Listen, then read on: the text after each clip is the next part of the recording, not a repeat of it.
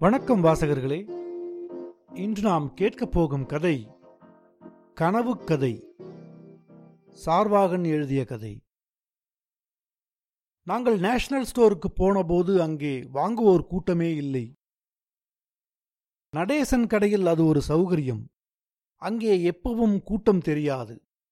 கருப்பு பச்சை சிவப்பு பெப்பர்மெண்ட்டுகள் ரப்பர் பந்துகள் விலை சரசமான பேனாக்கள் வர்ண வர்ண இங்க் புட்டியுடன். சோப்பு சீப்பு நேஷனல் ஸ்டோரில் கண்ணாடி கிடையாது. ஷவரத்துக்கு முன்னும் பின்னும் முகத்தை அழகு பண்ணிக்கொள்ள நரைமயிரை கருப்பாக்க ஒத்தை ஜோடி மூக்கை நன்னாளு என்று விதம் விதமாக கோடு போட்ட கோடே போடாத குறுக்கும் நெடுக்குமாய் கோடு போட்டு குவித்த நோட்டு புத்தகங்கள் பென்சில்கள் இன்னும் எத்தனையோ சாமான்கள் எல்லாம் வாங்குவாரை எதிர்பார்த்து காத்திருக்கும். சாதாரணமாய் நாங்கள்தான் போய் நிற்போம். நடேசன் சிரித்தபடி வாங்க வாங்க என்பான். வெத்திலை காவி படிந்த பல்லை காண்பிக்க மாட்டான். அவன் பல் வெள்ளேரென்று இருக்கும். அவனுக்கு வெத்திலை பழக்கம் கிடையாது. சிகரெட்டும் தான். அதுவும் கடைக்குள் இல்லை. குடி கூத்தி ரங்காட்டம் ரேஸ் வில்வாதி லேகியம் அரசியல் கலை மொழி மதம் என்று எந்தவிதமான பழக்கமும் கிடையாது. அவன் உண்டு அவன் கடை உண்டு. யார் வேணுமானாலும் அவன் கடையில் என்ன வேணுமானாலும் மளிகை சாமான்கள் மருந்து சாமான்கள் பால் பவுடர் தவிர வாங்கிக் கொள்ளலாம். ரொக்கம்தான். ரொம்ப தெரிஞ்ச ஆளானால் கடனுக்கு கூட கிடைக்கும். நாங்கள் போனால் வாங்க வாங்க என்று வரவேற்பானே தவிர எங்களை என்ன வேணும் என்று கேட்க மாட்டான். வாங்குவதற்கு எங்களிடம் சாதாரணமாய் காசு இருக்காது என்பது அவனுக்கு தெரியும். ஏதாவது வேணுமானால் நாங்களே கேட்டுக்கொள்வோம் என்பதும் அவனுக்கு தெரியும். பைபிள் படிக்காத போனாலும் கேளுங்கள் கொடுக்கப்படும் என்ற வாசகம் அவனுக்கு தெரியும். அன்றைக்கு நாங்கள் போனபோது நடேசன் கண்களில் குறும்பு தாண்டவமாடிக்கொண்டிருந்தது. முகத்தில் ஒரு விஷம புன்னகை. தண்ணீர் மேல் எண்ணெய் சிந்தினால் நிற அலைகள் பரவுகிற மாதிரி. நாங்கள் கடைக்குள்ளே நுழைந்தோம். சிவப்பிரகாசம் மாத்திரம் எச்சிலை சாக்கடையில் துப்பிவிட்டு வந்தான். கடைக்குள்ளே துப்பினால் நடேசனுக்கு பிடிக்காது. எங்களை பார்த்தவுடன் சிரிச்சபடி வாங்க வாங்க என்று வழக்கப்படி வரவேற்றுவிட்டு நடேசன் குனிந்து மந்திரவாதி போல மேசைக்கடியிலிருந்து ஒரு பொருளை எடுத்து காட்டி இது என்ன சொல்லுங்க பாப்பா? என்றான். பெருமிதத்தோடு எங்களை பார்த்தான். அவனுடைய இந்த அசாதாரணமான நடவடிக்கையினால் ஒரு கணம் சிந்தனை தடுமாறிப் போன நான் சமாளித்துக்கொண்டு என்ன அது? என்று கேட்பதற்குள் ரெங்கன் அப்பொருளை கை நீட்டி எடுத்தான். முதலில் அதில் ஒன்றும் விசேஷமாக தெரியவில்லை. சாதாரண கடை தராசு என்றுதான் நினைத்தேன். ரெங்கன் அதை எடுத்து தூக்கி நிறுத்தப் பார்த்ததும் தான் அது சாதாரண தராசல்ல என்பது தெரிந்தது. அதில் ஒரு பக்கம் ஒரு தட்டும் மறுபக்கம் ஒன்றன் கீழ் ஒன்றாக மூன்று தட்டுகளும் இருந்தன. எனக்கு ஒன்றும் புரியவில்லை. இது என்னன்னு சொல்லிட்டா ஆளுக்கு ரெண்டு ஸ்வீட் தரேன் என்று சொல்லி மீண்டும் ஒரு பெருமித புன்னகையை உதிர்த்தான் நடேசன். நானும் சிவப்பிரகாசமும் தெரியவில்லை என்று சொல்லி தோல்வியை ஒத்துக்கொண்டு விட்டோம். ரெங்கன் மாத்திரம் சிறிது நேரம் அந்த மூணு தட்டு தராசை திருப்பி திருப்பி பார்த்தபடி யோசனை செய்தான்.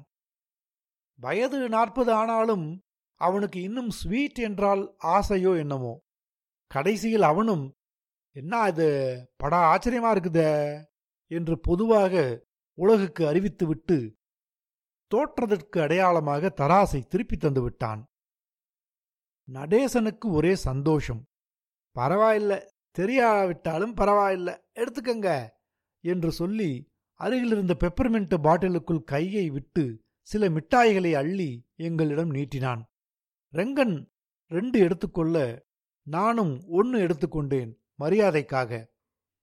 சிவப்பிரகாசம் வேண்டாம் என்று மறுத்துவிட்டான். அவனுக்கு டயபெட்டிஸ் சர்க்கரை வியாதி ஸ்வீட்டும் சாப்பிட மாட்டான் அரிசி சாதமும் சாப்பிட மாட்டான். சும்மா எடுத்துக்கப்பா. இந்த ஸ்வீட்ல எல்லாம் சர்க்கரையே கிடையாது என்று நடேசன் வற்புறுத்தவே என் பங்க நீயே எடுத்துக்க என்று சிவப்பிரகாசம் பிடிவாதமாய் மறுத்துவிட்டான். நடேசன் தன் பங்கையும் எடுத்துக்கொள்ளவில்லை. சிவபிரகாசத்தின் பங்கையும் எடுத்துக்கொள்ளவில்லை.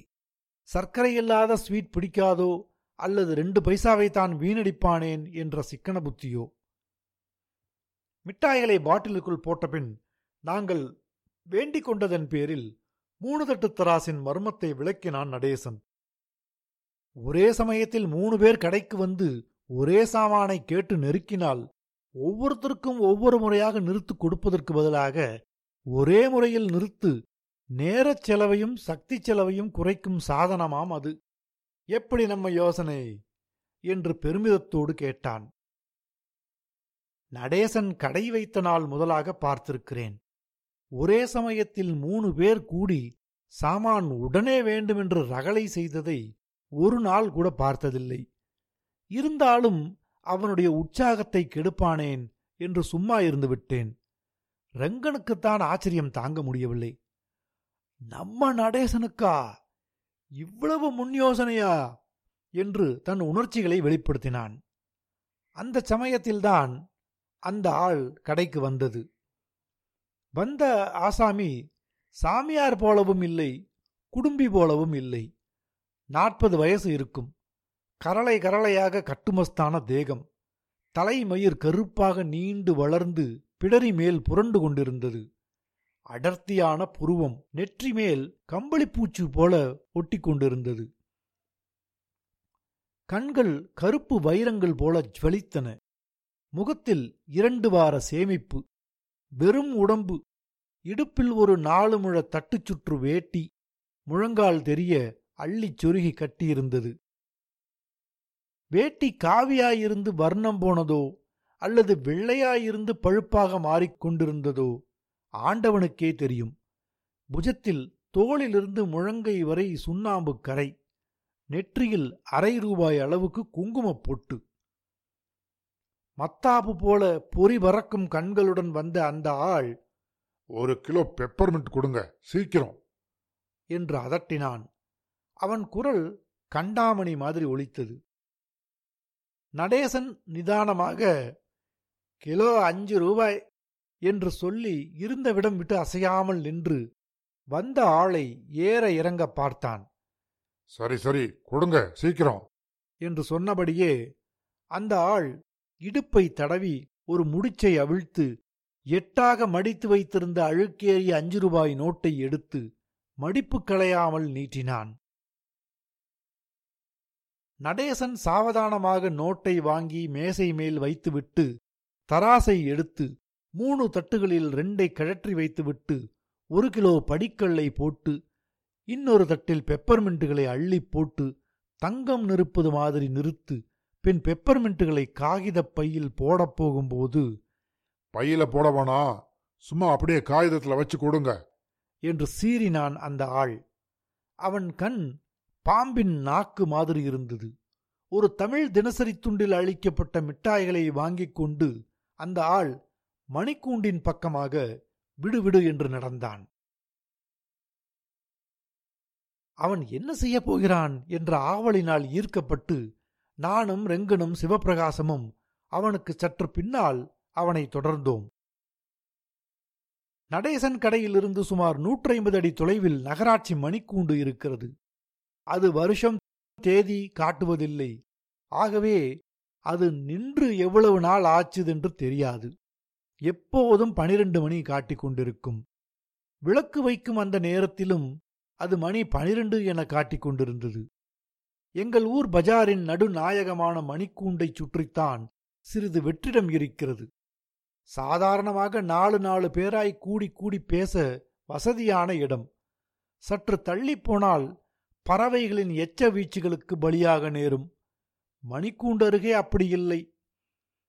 மணிக்கூண்டின் அடியில் இருந்த சிறு மேடை அருகில் நின்று கொண்டு அந்த பெப்பர்மெட்டுக்கார ஆள் அருகில் இருந்தவர்கள் கையில் ஓரிரு பெப்பர்மெண்ட்டுகளை திணித்தான். அவர்கள் திகைத்தார்கள்.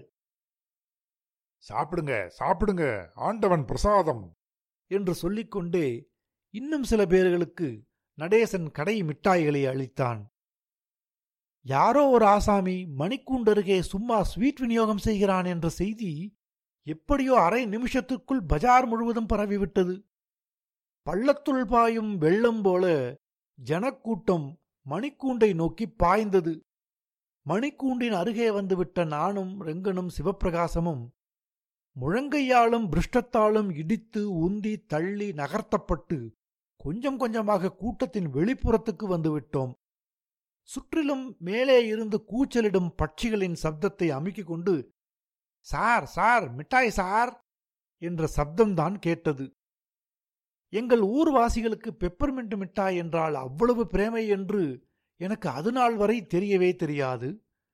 கூட்டமே சேராத நடேசன் கடையில் கூட பெப்பர்மெண்ட் வாங்க ஏதாவது குழந்தைகள்தான் எப்போதாவது வருமே ஒழிய இங்கே போல விழுந்தடித்து ஓடி வந்த பெரியவர்களை கண்டதில்லை.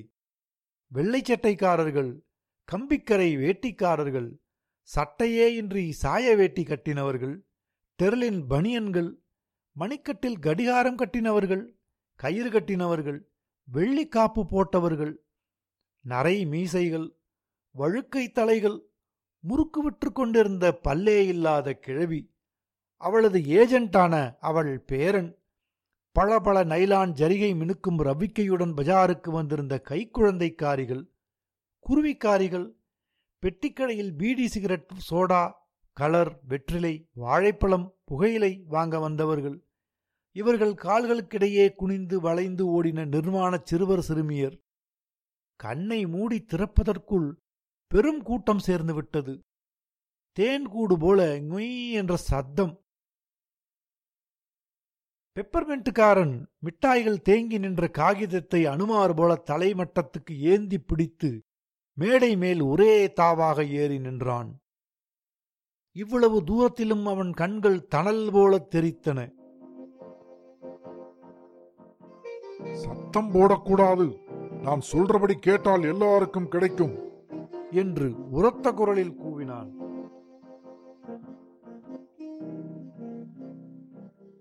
மல் என்று ஒளி எழுப்பிக் கொண்டிருந்த கூட்டம் ஒரு கணத்தில் மௌனமானது முனிசிபல் விளக்கின் நீல வெளிச்சத்தில் கூட்டத்தின் ஓராயிரம் முகங்களும் மூச்சு விடுவதைக் கூட நிறுத்தி மோவாயை நிமிர்த்தி அண்ணாந்து அவனை ஆவலுடன் நோக்கின.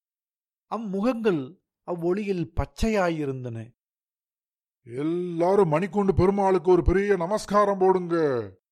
என்று பெப்பர்மெட்டு சாமியாரிடமிருந்து ஆணை பிறந்தது. ஒரு கணம் உயிர் இழந்து பிணமாய் நின்றிருந்த கூட்டம் உழுக்களுடன் உயிர் பெற்றது. சடசடவெனச் சாய்ந்தது. முன்னால் இருப்பவர்கள் கால் மேல் தலையும் பின்னால் இருப்பவன் முகத்தின் மேலே காலையும் வைத்து கூட்டம் சீட்டுக்கட்டு சாய்வது மாதிரி சாய்ந்தது. நாய் பன்றி மாடு குதிரை சாணத்தின் மீது எச்சில் மூத்திரக் கரைகளின் மீது வாழைப்பழத் தோல் காளி சிகரெட் பெட்டி பீடி துண்டுகள் மீது தெருப்புழுதி மீது மல்லாக்கொட்டை தோல் மீது எண்ணற்ற காலடி தடங்கள் மீது கண்ணை மூடியபடி கையை கூப்பியபடி ஆண் பெண் சின்னவன் பெரியவன் காளை கிழவன் வேதமின்றி சமதர்மமாக சாஷ்டாங்கமாக தன்மீதே ஒருவர் மேல் ஒருவராக விழுந்தது. ஹரி ஓம் என்று ஒரு கோஷம் எழுப்பியபடி அந்த சாமியாரல்லாத சாமியார் பேப்பர்மிட்டு காகிதத்தை கூட்டத்தின் முதுகின் மேல் உதறினான். ஜனக்கூட்டத்தின் மேல் மிட்டாய் மழை.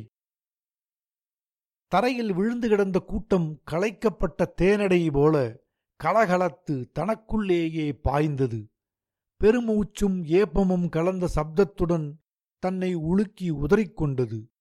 சிறுவர்களும் பெரியவர்களும் குமரிகளும் கிழவிகளும் தமிழர்களும் தெலுங்கர்களும் இந்துக்களும் முஸ்லிம்களும் கிறிஸ்தவர்களும் நாஸ்திகர்களும் எல்லாரும் சில்வண்டு போல தரையை துளைத்தனர். மற்றவர்களை இடித்துத் தள்ளிச் சுரண்டினர். அம்மண் மேல் சிதறிக் கிடந்த மிட்டாய்களை ஆத்திரத்துடன் பொறுக்கினர். பிடுங்கினர் சுவைத்தனர் பிரிந்தனர். மிட்டாய் வீசியவனை நோக்கினர். ஆனால் அவனை காணோம். மிட்டாய் காகிதத்தை உதறியவுடன் மேடை மீதிருந்து குதித்து மணிக்கூண்டின் பின்னாலாக ஓடிவிட்டிருக்க வேண்டும். ஐந்து நிமிஷ நேரத்துக்குள் கூட்டம் சேர்ந்தது போலவே கரைந்து விட்டது. நாங்கள் நேஷனல் ஸ்டோருக்கு திரும்பினோம். வேடிக்கை பார்க்க கடைக்கு வெளியே வந்திருந்த நடேசன் கடைக்குள் நுழைந்து எங்களை பார்த்து சிரித்தான். பாத்தீங்களா? பைத்தியம் போல இருக்குதுல்ல. ஆனாலும் அதால ஒருத்தருக்கு நஷ்டம் இல்லை என்று சொல்லி பெப்பர்மெண்ட் வாங்கியவன் விட்டு போயிருந்த ஐந்து ரூபாய் நோட்டின் மடிப்புகளை பத்திரமாக பிரித்து அதை ஆள்காட்டி விரலால் ஒரு தரம் சுண்டி தட்டிவிட்டு மேஜைக்குள் போட்டான். நாங்கள் ஆமா ஆமா என்றோம். சிவப்பிரகாசம் எச்சில் துப்ப எழுந்து கடைக்கு வெளியே போனான்.